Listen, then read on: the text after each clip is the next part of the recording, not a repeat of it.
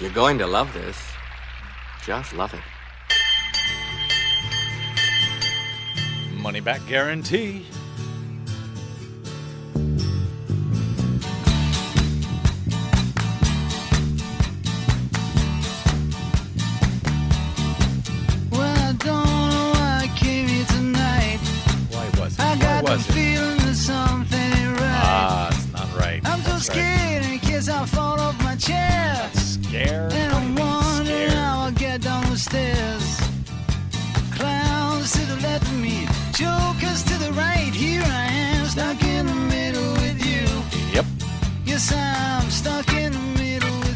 Yes, I am stuck in the middle with you once again, live from Los Angeles, the beautiful studios of Pacifica Radio KPFK. 90, uh, 90.7 FM in Los Angeles, 98.7 FM in Santa Barbara, 93.7 FM in San Diego, 99.5 FM in Ridgecrest and China Lake, 91.7 FM KYAQ on the Oregon Central Coast, and of course, coast to coast and around the globe on kpfk.org, on the Stitcher app, on the TuneIn app, on the Progressive Voices channel on TuneIn, on Netroots Radio, on Indie Media Weekly, and now on iTunes, where we do hope you'll give us a five star rating.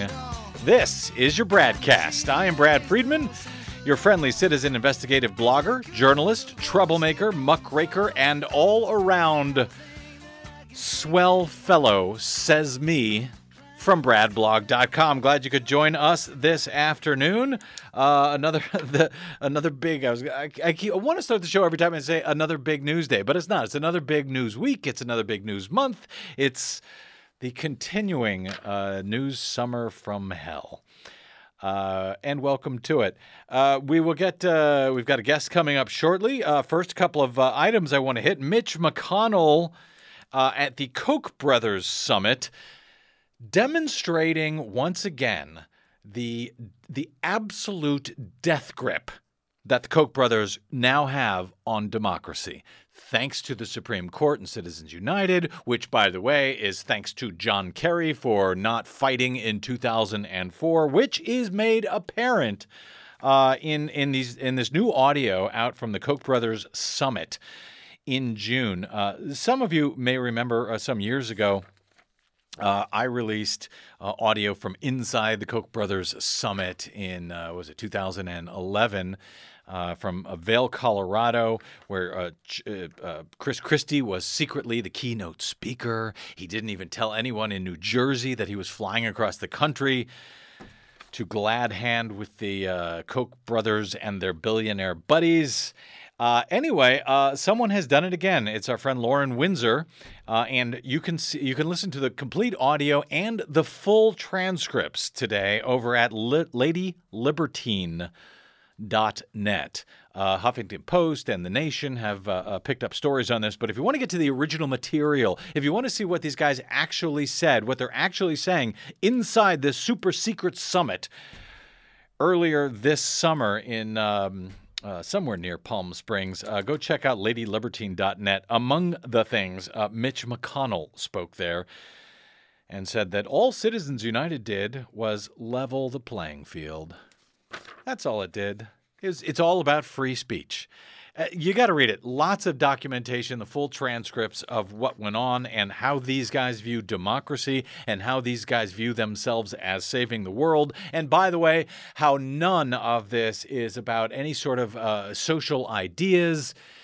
It is about putting Republicans into power, which in and of itself is fine except that uh, since Citizens United, since uh, Karl Rove uh, figured out how to keep all of these donors' uh, names a secret by claiming their social welfare organizations, uh, it, it, it just it's laughable. It's it, if it didn't hurt so much anyway, it would be laughable what these guys are doing with their death grip on our democracy. So go check that out.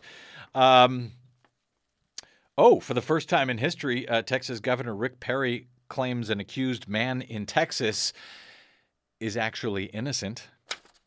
Uh, now that he has been accused. Oh, and oops, he also can't remember the two felony charges that he's been indicted for. Hint, one of them, neither of them, is for bribery. As he told some New Hampshire businessmen this week in a bizarre story. We might be able to get to that a little bit later.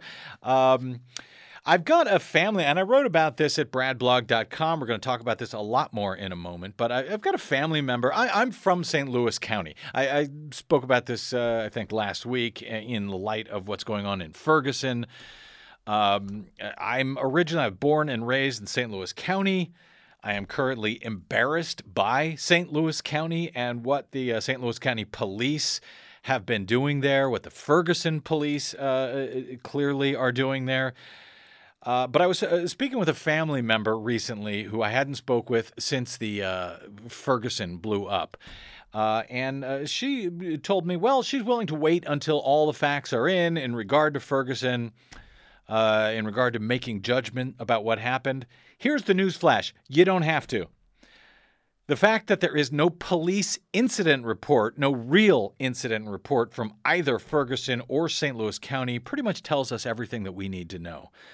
Uh, for evidence on that, my guest Charlie Grapski from photographyisnotacrime.com from their Open Records project, he will be joining me momentarily. Uh, also, later on the show, we'll have an update on uh, police militarization, or at least the attempt to demilitarize the police, as we discussed last week on this show with Congressman Hank Johnson. I will also have another update on the uh, uh, Don Siegelman, former Alabama judge, uh, his federal, I'm sorry, former Alabama governor, Democratic governor, uh, political prisoner, and on his federal judge, Mark Fuller, and the unbelievable turn in the case of Mark Fuller, who a couple of weeks ago, as we reported, was arrested for beating his wife in an Atlanta hotel room. There's been a remarkable uh, uh, turn in that particular case.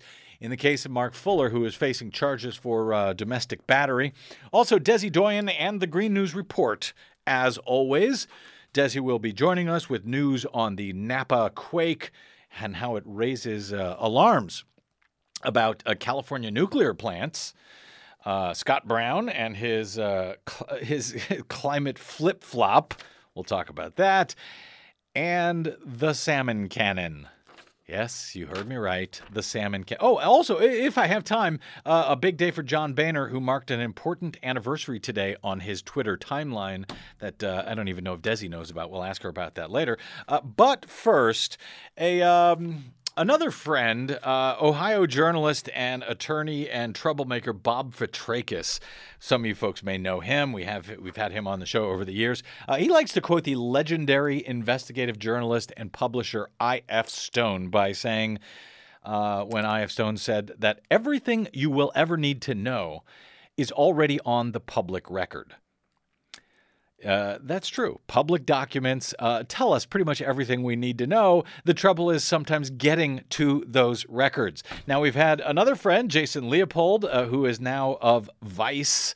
Dot com. He is uh, currently on his way to Gitmo again, by the way, hopefully to report uh, from it rather than be imprisoned there. He's been described as a FOIA terrorist, a Freedom of Information Act terrorist because of all the public records requests he's made with various government agencies. My guest, Charlie Grapski, appears to be a kindred FOIA terrorist based on the number of records uh, requests that he has filed, that he's tried to make to try to get us closer to the truth of what happened when Ferguson, Missouri police officer Darren Wilson gunned down unarmed African American teenager Michael Brown in the streets of Ferguson in early August leading to the explosion of protests and police rioting thereafter. Uh, as I said, I'm from St. Louis County, born and raised here. And uh, sure, I'm willing to wait until all the facts come in to determine if Darren Wilson is guilty of murder or if it was some other form of homicide. But as far as what went on, as far as what people are absolutely and justifiably outraged about, we don't need to wait. Uh, the facts are in. It is clear that Ferguson or and or the St. Louis County Police Department have not been telling us the truth about what went on. Furthermore, it appears they are violating the law. They are certainly violating their own policies. Uh, as uh, Charlie Grapski was able to determine through his public records requests since that shooting. Charlie is now leading up the uh, Open Records Project at photographyisnotacrime.com, or PNAC, as we will call it. Uh, and he's been able to get at much of the information, or at least uh, the lack thereof, from the Ferguson and St. Louis County Police, uh, including the ridiculous, the laughable, the uh, shameful, frankly, incident report that was was released uh, by St. Louis County about the incident where Darren Wilson gunned down Michael Brown. In a long, detailed, and meticulously documented post at Photography is Not a Crime, uh, which we summarize this week at bradblog.com, Grapski outlines a string of public records requests he filed with Ferguson and St. Louis County Police in an attempt to get at that incident report and other documents related to Brown's shooting. Uh, we are uh, delighted to have him on the show. I think for the first time, uh, Charlie Grapski. Welcome to the broadcast, sir. Hey, Brad. Uh, great to have you here. Thank you for all the good work that you're doing. Before we get into the details of what you were able to discover, both from documents produced and documents not produced by the police uh, in St. Louis County, uh, PNAC uh, was a website I know that was formed by photojournalist Carlos Miller, uh, who I believe was arrested for photographing police. Uh, can you tell me about uh, photographyisnotacrime.com and then about the Open Records project that you guys have now begun over there? Yeah, sure. Um, Carlos uh, was a journalist in the strict sense of the term. You know, he was a mainstream reporter and photojournalist. And uh, he began getting arrested and beaten several times by police for filming uh, as part of his job. And he took a number of cases to court. Um, and he began a, a small blog uh, after that event to, to, to, to document that court proceeding. Mm-hmm. After which he then got a, a contract through Barnes and Noble. Uh, in there, they have some blogs that you know pertain to journalist rights, and that's where PNAC sort of emerged. But it became too controversial for Barnes and Noble, so so Carlos then went out on his own, uh, and he and he founded Photography is Not a Crime. And uh, about, you know, I, I've actually been doing public records for 20 years mm-hmm. uh, when I discovered it in the home of public records law, which is Florida. And um, I, I've actually literally been called a terrorist in legal documents. Uh, Congratulations, uh, by the way. Yeah, yeah, I mean, I've seen it all. Right. Um, but but but it, it amazes me because I see new things every day. And uh, and so in I think it was February or March, uh, I saw that Carlos and Photography Not a Crime were, were following in the footsteps of, of what I had been doing to be called a terrorist, which was to film my attempts to get public records to show the public just how much these officials want to defy the law and have contempt for it and the public. And so Carlos and Photography Not a Crime were doing that with some other members. And I contacted him and I said, you know, I've got this open records project that I've been working on for years. You know, how about we team up? And he says, wonderful. Nice. Um, and in, and I got involved in Ferguson. Uh, actually, I had actually waited to get involved in Ferguson while things were playing out because I had been doing this since April on a 24-hour basis in Albuquerque, ever since the James Boyd shooting. Mm-hmm. And um, and when I saw that the ACLU had filed a request and had been denied, claiming, and this is a textbook national unwritten uh, play, um, they claim that there's an ongoing investigation for the exemption. Well, that's just not true. In, and, uh, and let me, you, you uh, Charlie, you broke your phone broke up a little bit there, but oh, I got, I, I, so I want to repeat what you said. Uh, the, when the ACLU had made their request, and presuming, presum, presumably this was for the details of the shooting of Michael Brown, the actual incident report uh, that would be filed really by any police department after uh, any sort of incident of this type, uh, and the ACLU was told they can't have the report because there is an ongoing investigation. That ongoing investigation, of course, was by the St. Louis prosecutor at that point. Uh, but uh, you, I think, then jumped in to point out that no, the incident report of what happened uh, on the streets of Ferguson that day is not uh, covered, cannot be withheld, correct? Uh, uh, under under the guise of ongoing investigation. Exactly. Exactly. And before we get, yeah, go ahead. Yeah. And not only did I then make that argument in my own public records request, but knowing the game that was being played and knowing it needed extra pressure, I put out a public call for what I'm calling a global public records request. Never been done before in history. But I got 160 other people filing the same request same day. Which is uh, anybody can file a public records request. This is not for attorneys or journalists necessarily per se. Any citizen, and it, of course it varies from state to state. Uh, but in Missouri, they've got the Missouri Sunshine Act, and essentially you can go to a public agency like the St. Louis County Police and say, "I am filing a, a request under the Missouri Sunshine Act. I would like any documents uh, that that have to do with a such and such event. Uh, the more specific, the better." Am I correct? Yes, and these are so important laws. These are mm-hmm. citizen empowering laws directly intended to enable citizens to hold public officials to account. And it's so important for people to learn about them and begin to use them. Uh, and of course, what you'll see is how much contempt public officials and police agencies have for them. Well, that's right. And before we get to the specifics of what you were able to get from them, uh, how have the Ferguson and St. Louis County Police uh, responded in general to your requests? Have they been contemptful, or have they uh, have they produced the documents in a timely fashion, uh, much as you requested? Well, you know, it was interesting because when I first spoke to Lieutenant Burke of the St. Louis County Police Department, he was actually very courteous and honest with me. And he admitted, contrary to what they had said to the ACLU after I talked to him about what the law requires and what it doesn't, um, he said, yes, it's a public record, and no, there is no exemption. And then he says, I'll provide it to you, which was a big story. It took three more days for them to provide it. And then what we got was, and, and, and he told me basically that it's the lawyers in the legal division that are making these decisions. And what he told me was that um, that the lawyers said that a incident report contains only three items of information: date, time, and location. And I said that's simply not true. Right. And he actually quoted, they actually referred to the Missouri statute 610.100, which defines incident report. And they said that's what they're going by. But if you read it, it says date, time, location, and basically a summary of the facts and what the officer saw and what the officer did. Yeah, it says quite specifically, and you quoted this in your report if photography is not a crime, that the incident report must have the, uh, quote, immediate facts and circumstances surrounding the initial report of a crime or incident, including any logs or of, of reported crimes, accidents, complaints maintained by the agency. So they were very specific to say, yes, we need that specific information. Uh, th- that information must be on the incident report. And yet, what we have now seen, what we have all seen, was a report that appears to have been created two weeks later. Uh, after the event, two weeks later, and that you're right, had nothing but uh, you know the the guy's name, Michael Brown's name, the address where it took place, and no other supporting information. No no summary.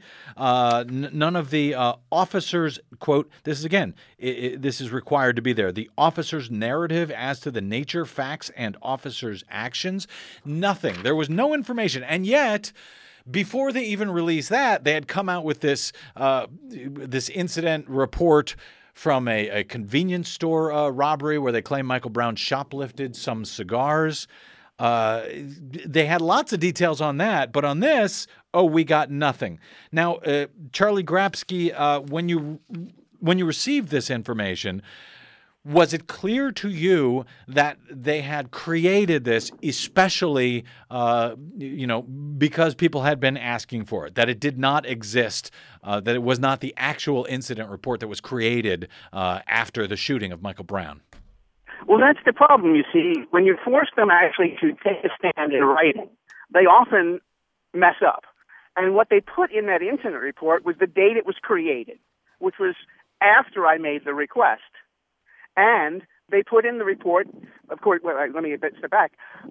I was promised it on that date, but then I got an email at 7 o'clock that night from Lieutenant Burke saying mm-hmm. he had been called into Ferguson and wasn't able to get it. He'd get it to me in the morning. But what the incident report shows is it wasn't even signed off by the supervisor until the next day when he finally did provide it. so the, this, Their own, their own words yeah show the, the, the, the game. And, and so they they stalled, and then they produced this sham report. Which was clearly made weeks after the event.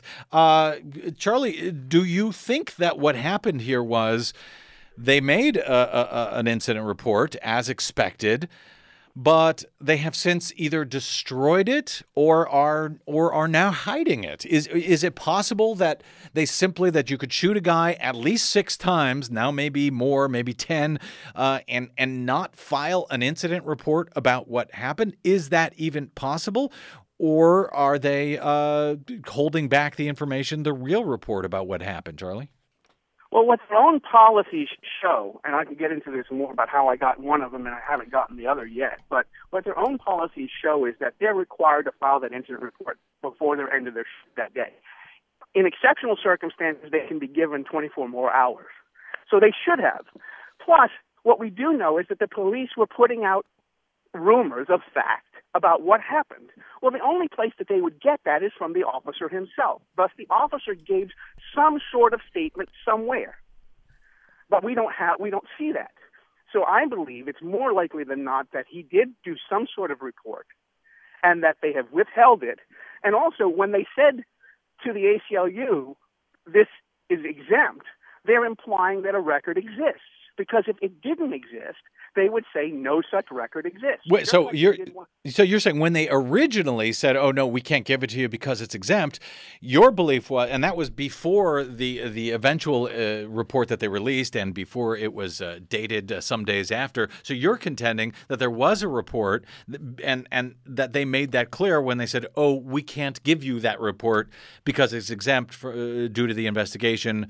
And that turned out to be nonsense. But but that is, you're right. That is in and of itself evidence that a report did exist, a report prior to the one, the bare bones incident report that was eventually released. So it seems to me, and Charlie, let me know uh, if you feel I've got this right. It seems that they either uh, violated the law or certainly the policies uh, of the uh, agencies by not filing filing a report in the first place, or they violated the law by not releasing it under this public records request and now pretending that it doesn't exist. Is that an accurate summary? I, I think it has to be one of those two. Which, and that's sort of the point of where I started this show saying, no, we don't have to wait for all the facts to come in because it seems pretty clear from what the facts that we do have that they lied, that they uh, very likely violated the law no matter which direction they go on this thing. Okay, uh, another uh, thought or two here, uh, Charlie Grapski. Um, the Fifth Amendment theory, the theory that Darren Wilson, the officer who shot uh, Michael Brown, did not file an incident report because, in fact, if he did, he would be testifying against himself. Uh, and instead, he took the Fifth Amendment and said, No, I'm not going to write this report. I'm going to uh, claim the Fifth Amendment here. I'm not uh, writing any report. Uh, what about that theory? Well, uh, one, there's an error in a lot of people's thinking that the Garrity rule, coming from a Supreme Court case from the early mid 70s, I think 75, that says that because the, the the Fifth Amendment is a protection against the government coercing you to provide self-incriminating testimony, government employees, including police officers, are not allowed to be compelled to give testimony when they're being investigated, and therefore they don't have to ask questions, whereas a private employer can. Mm-hmm. Okay? Now, the problem is, and there's case law to support this, that incident reports do not constitute that sort of a Garrity coerced statement. These are routine parts of the job essential for the police to do their job. Without it, they can't. So you can be compelled to provide that. Now, the officer still has a right at that time to say, well, I want to speak to an attorney mm-hmm. and I'm going to, I'm not going to fill this out. I'm not going to say this or I'm not going to say that based upon my Fifth Amendment right. They can be fired in those circumstances for that, for, for you know, insubordination or failing to perform the essential duties. But, um, but, but so I tested it. I said because if if he did invoke the Fifth Amendment, there has to be a document recording that. So I made a public records request, and on Saturday I got a response. No such record exists. That answers the question. If no such record exists, then he has not invoked the Fifth Amendment. Charlie, uh, you're doing great work on this. I think it's really important. I think it's going to be even more important as the uh, national media sort of moves on. Uh, so it's going to be more important for you to stay on top of them. Uh, as you wrote, uh, at uh, Photography is Not a Crime, we also now have the evidence to demonstrate that not only one, but two police agencies that would be Ferguson and St. Louis County, and thus the officials in charge of those agencies are willing to thwart the law, deny the public its rights, and claim effectively that they are above the law. All this in an effort to cover up and conceal from the public just what happened that day in the streets of Ferguson. I think it couldn't be more clear. No matter what happens, no matter what the St. Louis Pro- County prosecutor does uh, in charging Darren Wilson, it could not be uh, more clear to me just based on, frankly, your public records uh, uh, requests and what they produced alone, it couldn't be more clear to me that there is a cover up going on and that uh, these police agencies seem to be violating the law. And I hope to hell someone holds them accountable for that. Uh, and if they do, uh, we'll have uh, you and your, your good work here, Charlie, to thank for some of it. Right. Can I give one update to that too? Please do. To follow, to follow, in the wake of this, once I got that report, I then said, now that they've produced the document, I can test their claims. So I made two very important new requests. I asked for the policy to prove that this contradicts their policy, and I asked for a set of incident reports surrounding this. Now, with the policy, they, the St. Louis County refuses to produce it and says there's a state of emergency, and they won't get that to me for another two weeks at least. With with the other incident reports, they've demanded I pay thirty five thousand dollars to get them. Oh, I could hire a, a, a, person to do to do the job that they're not doing for that. Oh man, paging the ACLU, uh, Charlie, uh, keep at them and uh, please uh, continue to stay in touch uh, as as you try to hold their feet to the fire. Sure, Brad. Thank you. Charlie Grapski uh, from Photography is not a crime.com and their open records project. Go check it out. Photography is not a crime.com and support that effort. Thank you, Charlie. Uh, okay, before we go to break here, I want to do a quick update. Uh, as mentioned at the top of the show, uh, we're still staying here in Ferguson for the moment. This concerns uh, the police militarization. Last week on this program, we had Congressman Hank Johnson the uh, Democrat from the 4th Congressional District in the great state of Georgia. He joined us uh, to talk about his bill, which would uh, demilitarize, or at least attempt to demilitarize the police under the. Um, this Pentagon's 1033 program that gives all this surplus equipment uh, to to the local police forces, which we saw and which we were all horrified by in Ferguson. Here's a here's a few clips of uh, some of his comments, uh, Congressman Hank Johnson, last week on the broadcast. Well, my main hope is to stop the flow of this military uh, grade equipment to uh, local law enforcement agencies throughout America. We've been flooding the streets with this surplus military weaponry and um, and I think the situation in Ferguson exemplifies what happens when you have too much powerful equipment in the hands of folks who don't really have the judgment or the training to uh, utilize it uh, properly. Yeah. I want to uh, make sure that uh, that we stop the proliferation of this uh, military grade equipment on our streets and in our communities. We can cause these agencies to have to account for the weapons that they have received. And if they cannot account for them, then that will ban them from the uh, 1033 program. And I might point out that uh, my uh, legislation will not ban the 1033 program, and there are a lot of surplus uh, Department of Defense articles that a law enforcement agency can certainly benefit from.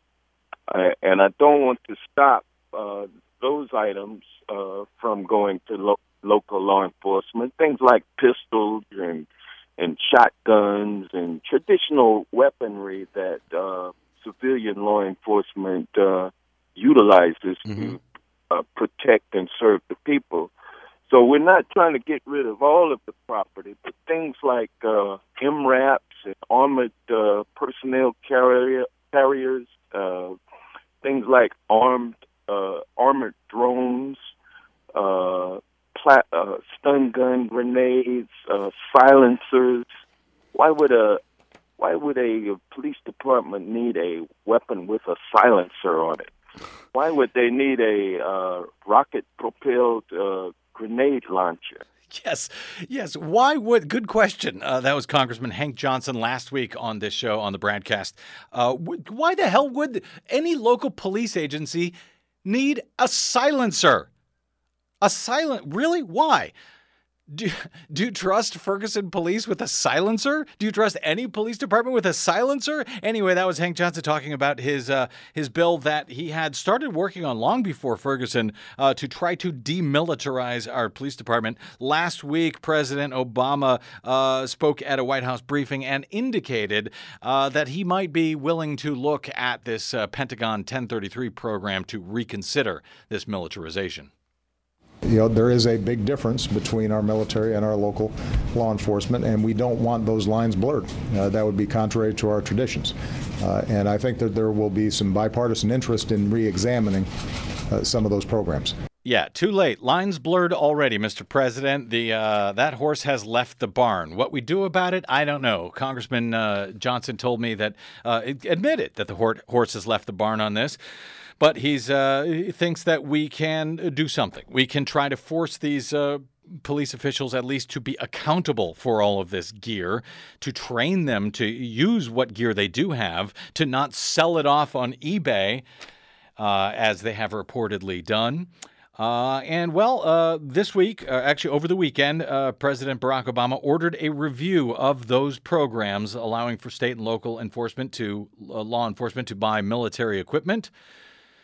Uh, the decision to do so follows public criticism of the use of such assets recently in Ferguson, Missouri. According to CNN, the review will touch on several points, including whether such programs and fundings are appropriate, whether state and local enforcement agencies have the necessary training and guidance to use the equipment and whether the federal government is sufficiently auditing the use of the equipment obtained through the federal programs. Now, there's a whole bunch of uh, White House uh, staff members, the Domestic Policy Council, National Security Council, Office of Management, Management and Budget. Uh, some Defense Department agencies, Homeland Security, Justice, and Treasury are going to participate in this review. And I should say, I expect almost nothing will happen because of it.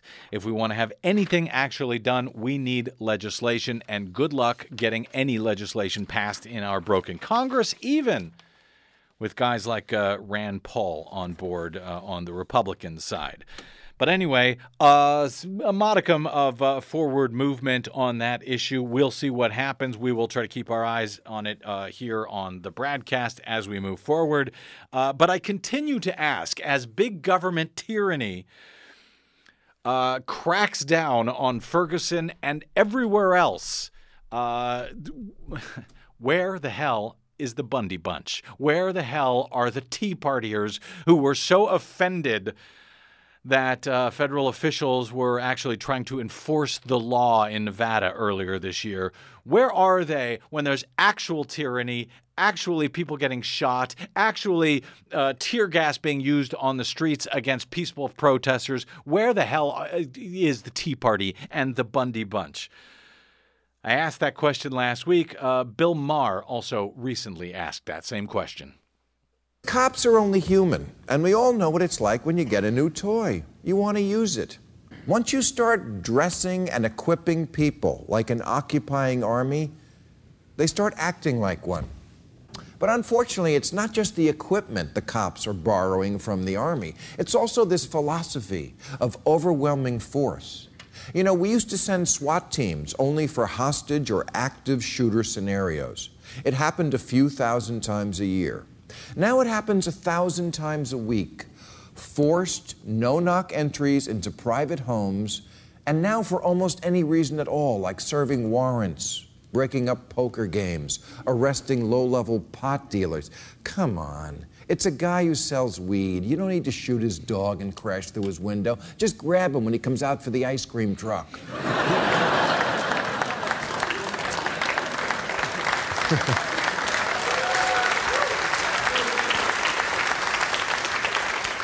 You know, police, we want to be on your side. But the words on your car, protect and serve, refer to us, not you. In the, in the 90s, conservatives used to warn about jackbooted government thugs coming to take away our freedoms. But where are those conservatives today when we need them? This is the massive expansion of government power that you numbskulls in the Tea Party should be freaking out about. You're always screaming. You're always screaming about the loss of liberty and how tyranny is coming. Yeah, it's coming right through the door with a battering ram, no warrant, and a stun grenade.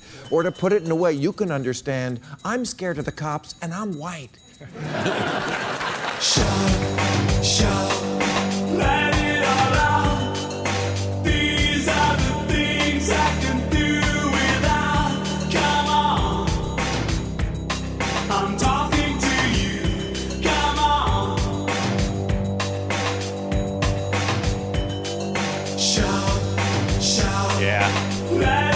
on out. Uh, we're going to take a quick break here and come back with much more Bradcast.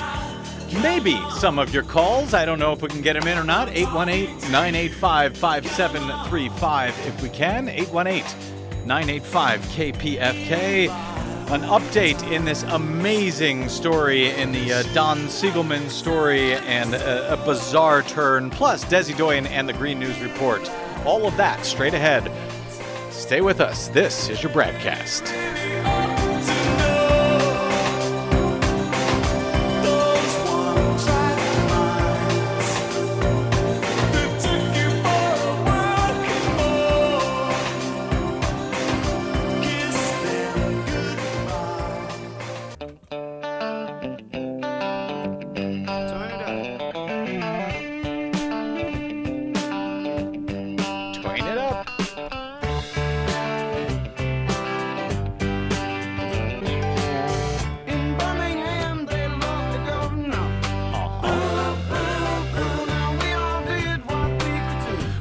To love the governor in Birmingham uh, until uh, the uh, Karl Rove attack on Don Siegelman, the very popular Democratic governor.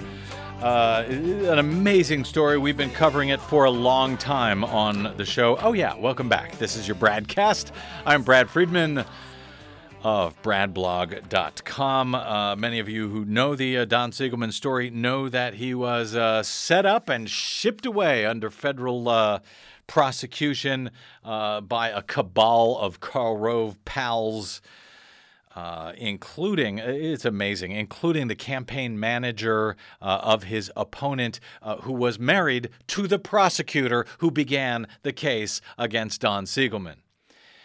And the charges that Don Siegelman is now serving six and a half years for in federal uh, prison for were never actually a crime before.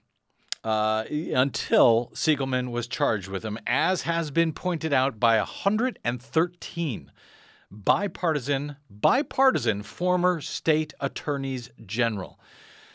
Uh, this guy was set up. Uh, and it was because he was very popular at the time. He was, uh, this was, you know, going back to the late 90s. He was thought to be a presidential timber. And God forbid, as Karl Rove uh, knew, we couldn't have another uh, Southern, popular Southern Democrat running for president. So he had to be done away with. And boy, howdy, did they.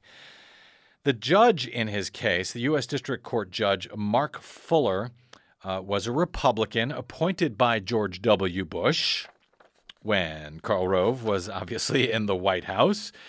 And Mark Fuller himself should have recused himself from the case. Rove was a, uh, a client of Fuller, or Fuller was a client of Rove's when uh, Fuller was the head of the Alabama GOP, the executive director there. until he was made a U.S. Uh, federal uh, U.S. District Court judge with a lifetime appointment by George W. Bush. Uh, anyway, he had a grudge against Don Siegelman, uh, whose prosecutor had investigated Mark Fuller when Mark Fuller himself had been a prosecutor in uh, in Alabama. Instead of recusing himself, Mark Fuller just stayed right there on the case. Uh, and when uh, Siegelman was found guilty, instead of allowing him to go home free pending bail, Mark Fuller offered him handcuffed and shackled and shuffled off to prison. I think he served about six months there before he was finally allowed out on appeal. But now, of course, he is back in the slammer, uh, awaiting a pardon maybe someday from Barack Obama and uh, the Department of Justice if they can come up with it to do the right thing ever at that department. In any case, this judge, Mark Fuller, as we reported last week or two weeks ago, Judge Mark Fuller, the one who uh, sent Siegelman away for six and a half years, uh, was himself arrested for beating his wife bloody two weeks ago in an Atlanta hotel room over the weekend. It's an amazing story. You can read the, uh, we've got the full story at bradblog.com, the details, what the Atlanta police uh, found when they showed up. The police report uh, shows that uh, her hair, his wife's hair was pulled out. She was dragged around the hotel room. He struck her in the mouth several times after she accused him of having an affair with his law clerk. His wife had lacerations on her face, bruises on her legs. There was blood found in the bathroom. Uh, this is uh, Republican federal judge Mark Fuller. So he was arrested. He was charged with uh, misdemeanor battery, domestic battery. Uh, well, now here's the bizarre turn in the case, because all that wasn't bizarre enough. here's what happened recently. That was just two weeks ago. That's old news already. According to AP, an Alabama federal judge could avoid prosecution for domestic violence in Atlanta. Programs help some defendants avoid prosecution, and a defense lawyer says U.S. District Judge Mark Fuller is open to such a chance in Fulton County, Alabama.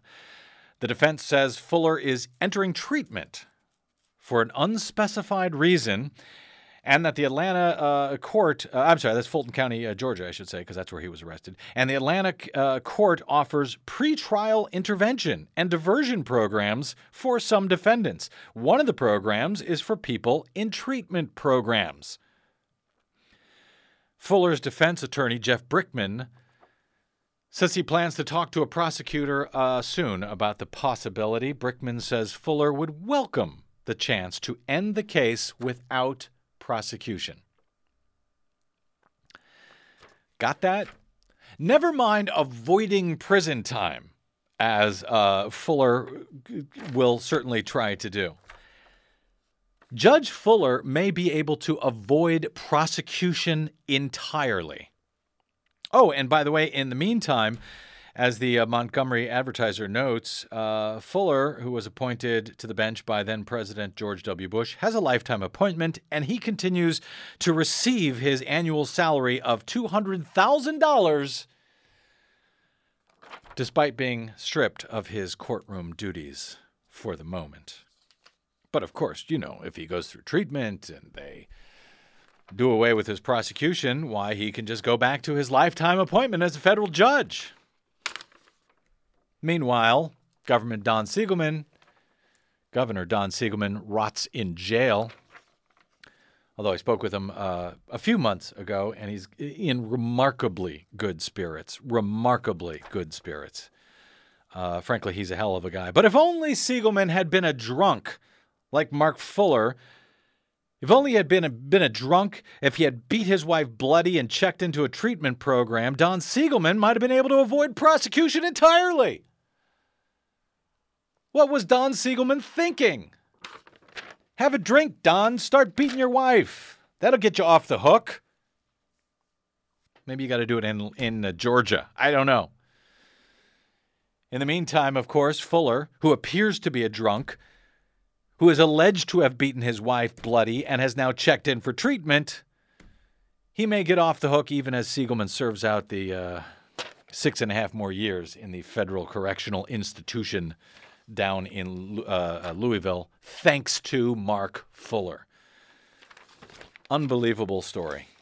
Uh, we will continue to follow it as Fuller continues to figure out how to get the hell off the hook instead of facing accountability, the way Don Siegelman did when he faced accountability for something that was never a crime before. Speaking of facing accountability and crimes and bribery, you remember when Rick Perry uh, killed 275 people uh, as the governor of Texas? 275 people who have been executed on his watch. And when he was asked about uh, people who were being killed who may be innocent, remember when he said, quote, Texas has a very thoughtful, a very clear process. I think Americans understand justice, said Rick Perry in the uh, presidential debate back in 2011, back when he was last pretending to run for president. Yeah, well, now Rick Perry has glasses. He's still pretending to run for president in 2016, but he doesn't think so much of the justice system anymore now that he has been charged with two criminal felonies in Texas. But he can't seem to remember what they are. Oops. He's only been charged with two. He can't even remember one of them. Uh, it's just amazing. He was uh, Rick Perry uh, was in uh, New Hampshire last week, uh, speaking to businessmen, uh, where because you know, as I said, he's pretending to run for president in 2016 while facing two different indictments. Anyway, he was asked about the two-count felony indictment. And according to, I think this was AP, uh, Perry was, uh, was ABC. Perry was a little unclear when explaining what felony charges were issued against him. He said, quote, I've been indicted by that same body now for, I think, two counts. One of bribery, which I'm not a lawyer, so I don't really understand the details here. Perry said of the grand jury indictment against him. Of course, he was not indicted for bribery. Neither of the two counts had anything to do with bribery. Uh, he was charged. The two felony counts were for abuse of official capacity and coercion of a public official concerning a 2013 veto threat against a district attorney down there uh, who had a DWI. She happened to be a Democrat when the other two uh, district attorneys, who also were pulled over for DWIs and they were Republicans, Rick Perry didn't threaten them with anything. He he didn't mention it at all. Well, now uh, Rick Perry is uh, charged with these two crimes, which he can't remember what they are. Although he did go and plead not guilty to both of them, and I think they usually ask you, uh, "Do you understand the charges you're being uh, the the crime you're being charged for?" Yes, I do, Your Honor. Uh, I guess maybe he lied. Oh, perjury. Let's make it a third. Oh, Rick Perry, you're the ginchiest. Let's do some green news.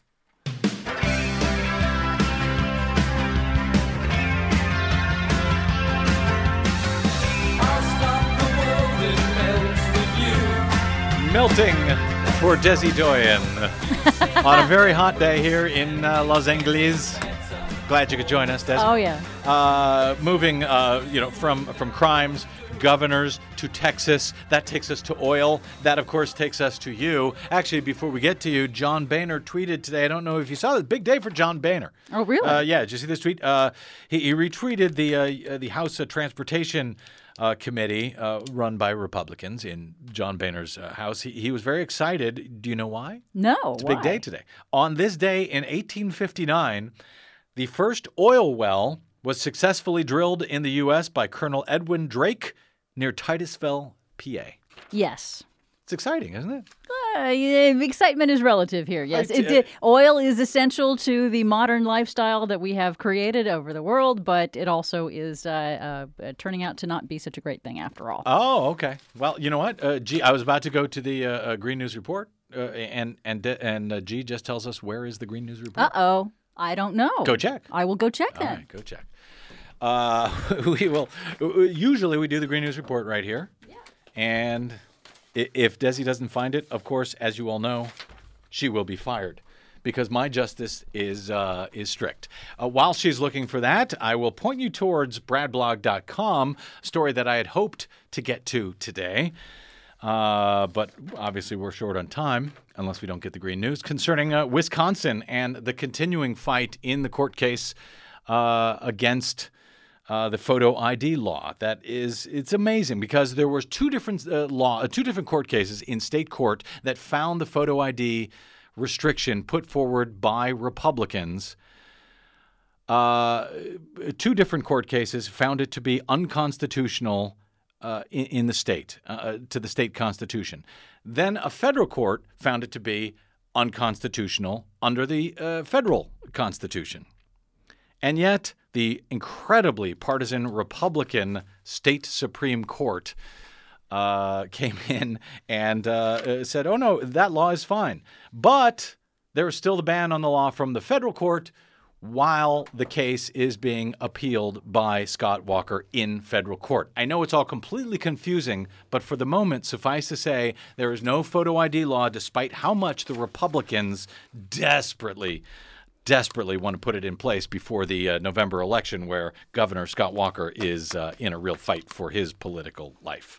Uh, so check out the full details by our legal analyst Ernest Canning at bradblog.com.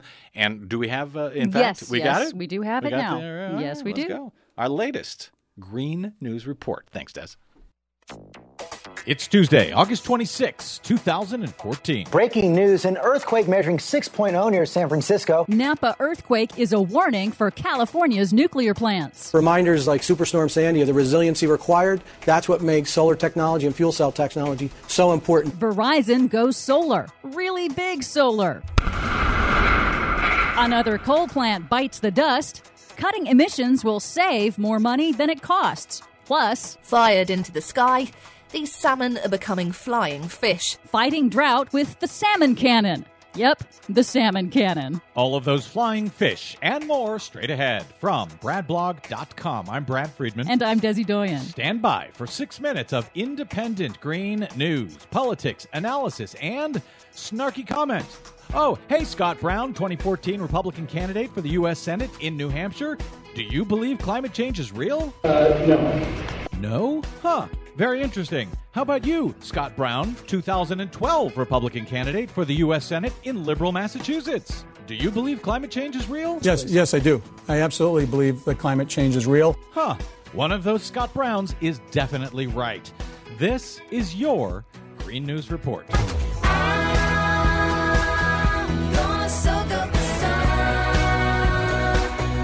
Okay, Desi Doyen, I know you got a lot to get to today, so I will not dwell on perpetual Senate candidate Scott Brown being an unapologetic liar or a hypocrite or a flip flopper. I'll just let you begin with the green news. Okay. Well, first off, that 6.0 earthquake that hit the Northern California city of Napa on Sunday morning caused damage estimated to be at least $1 billion. But an even bigger question now is the safety of California's Diablo Canyon nuclear power plant on the central coast between San Francisco and LA. Environmental group Friends of the Earth released a confidential document on Monday written a year ago by a former senior nuclear inspector at Diablo Canyon, urging the U.S. Nuclear Regulatory Commission to shut it down, warning it is unsafe to continue operating the plant until new tests can assess its vulnerability to earthquakes from faults that were discovered after the plant had been built. Spokesmen for both the NRC and plant operator Pacific Gas and Electric, however, say the plant is safe. Of course they do. I would also point out that San Onofre nuclear plant, south of Los Angeles, north of San Diego, while it has been shut down, it's still got all its nuclear material and waste there. It will for decades. That too, I would suspect, is vulnerable to uh, to earthquakes like that. But again, the Nuclear Regulatory Commission says nothing to worry about. It's fine. Cutting emissions will pay for itself 10 times over. That's the conclusion of a new study from MIT this week that finds the cost of cutting industrial emissions from coal fired power plants and other industrial sources would actually be more than offset by avoided healthcare costs caused by air pollution. Just how large are these health benefits from cleaner air compared to the cost of reducing carbon emissions? Well, MIT's cost benefit analysis considered several policy options and found that one policy in particular, cap and trade, which save 10 times more in healthcare spending than it would cost to implement the policy. I'm sorry, I didn't hear you. I'm over here hiding under the table because I was just watching Fox News and they told me that the entire economy would collapse if we did anything whatsoever to curb deadly emissions in order to save the planet. So I just missed that entirely. Press on. Another one bites the dust. That explosion is the sound of demolition of a nearly 100 year old coal plant in North Carolina. It's good news for people living near the Cape Fear coal plant because Duke Energy finally demolished that ancient coal fired power plant after deciding it wasn't worth the cost to install new pollution controls to meet new federal air pollution standards. Meanwhile, telecommunications giant Verizon is going solar, announcing this week it will invest an additional $40 million in new solar panels on its facilities, making it the largest solar producer in the U.S. telecom industry. It's not about virtue, says Verizon's chief sustainability officer James Gowen on Bloomberg News. It's really about resilience. Reminders like Superstorm Sandy of the resiliency required. That's what makes solar technology and fuel cell technology so important. Finally, if necessity is the mother of invention, an unusual invention could help California salmon survive dangerously low river levels amid a record drought and hydroelectric dams that prevent them from returning to their spawning grounds. Fired into the sky, these salmon are becoming flying fish. Fast and apparently harmless, 40 fish can be fired through the pneumatic tubes a minute. Yep, the salmon cannon. Made by the company Whoosh Innovations, they're adapting their system for transporting fruit. It uses a gentle vacuum and pneumatic tubing to literally shoot each fish through the tubes safely over obstacles at about 20 miles an hour. You gotta see this video, it's hilarious. The company that makes the salmon cannon is called Whoosh Innovations. yes, it is. I like that a lot. For much more on all of these stories and the ones we couldn't get to today, please check out our website at greennews.bradblog.com. Don't forget, you can download our reports anytime via Stitcher, TuneIn, or iTunes, where we hope you will help us out by giving us a good review. You can also find us and follow us on the Facebook and the Twitters at Green News Report. From bradblog.com, I'm Brad Friedman. And I'm Desi Doyen. And this has been your Green News Report. Look, up in the sky. It's a bird. It's a plane. It's Flying fish.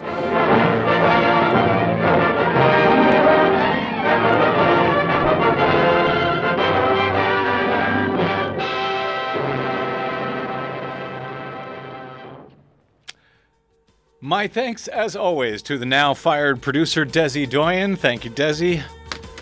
Pick up your uh, pink slip on the way out or whatever. Uh, also to our soundboard operator G. And my guest, Charlie Grapski of photographyisnotacrime.com. Stay tuned for Jon Wiener and the 4 o'clock report.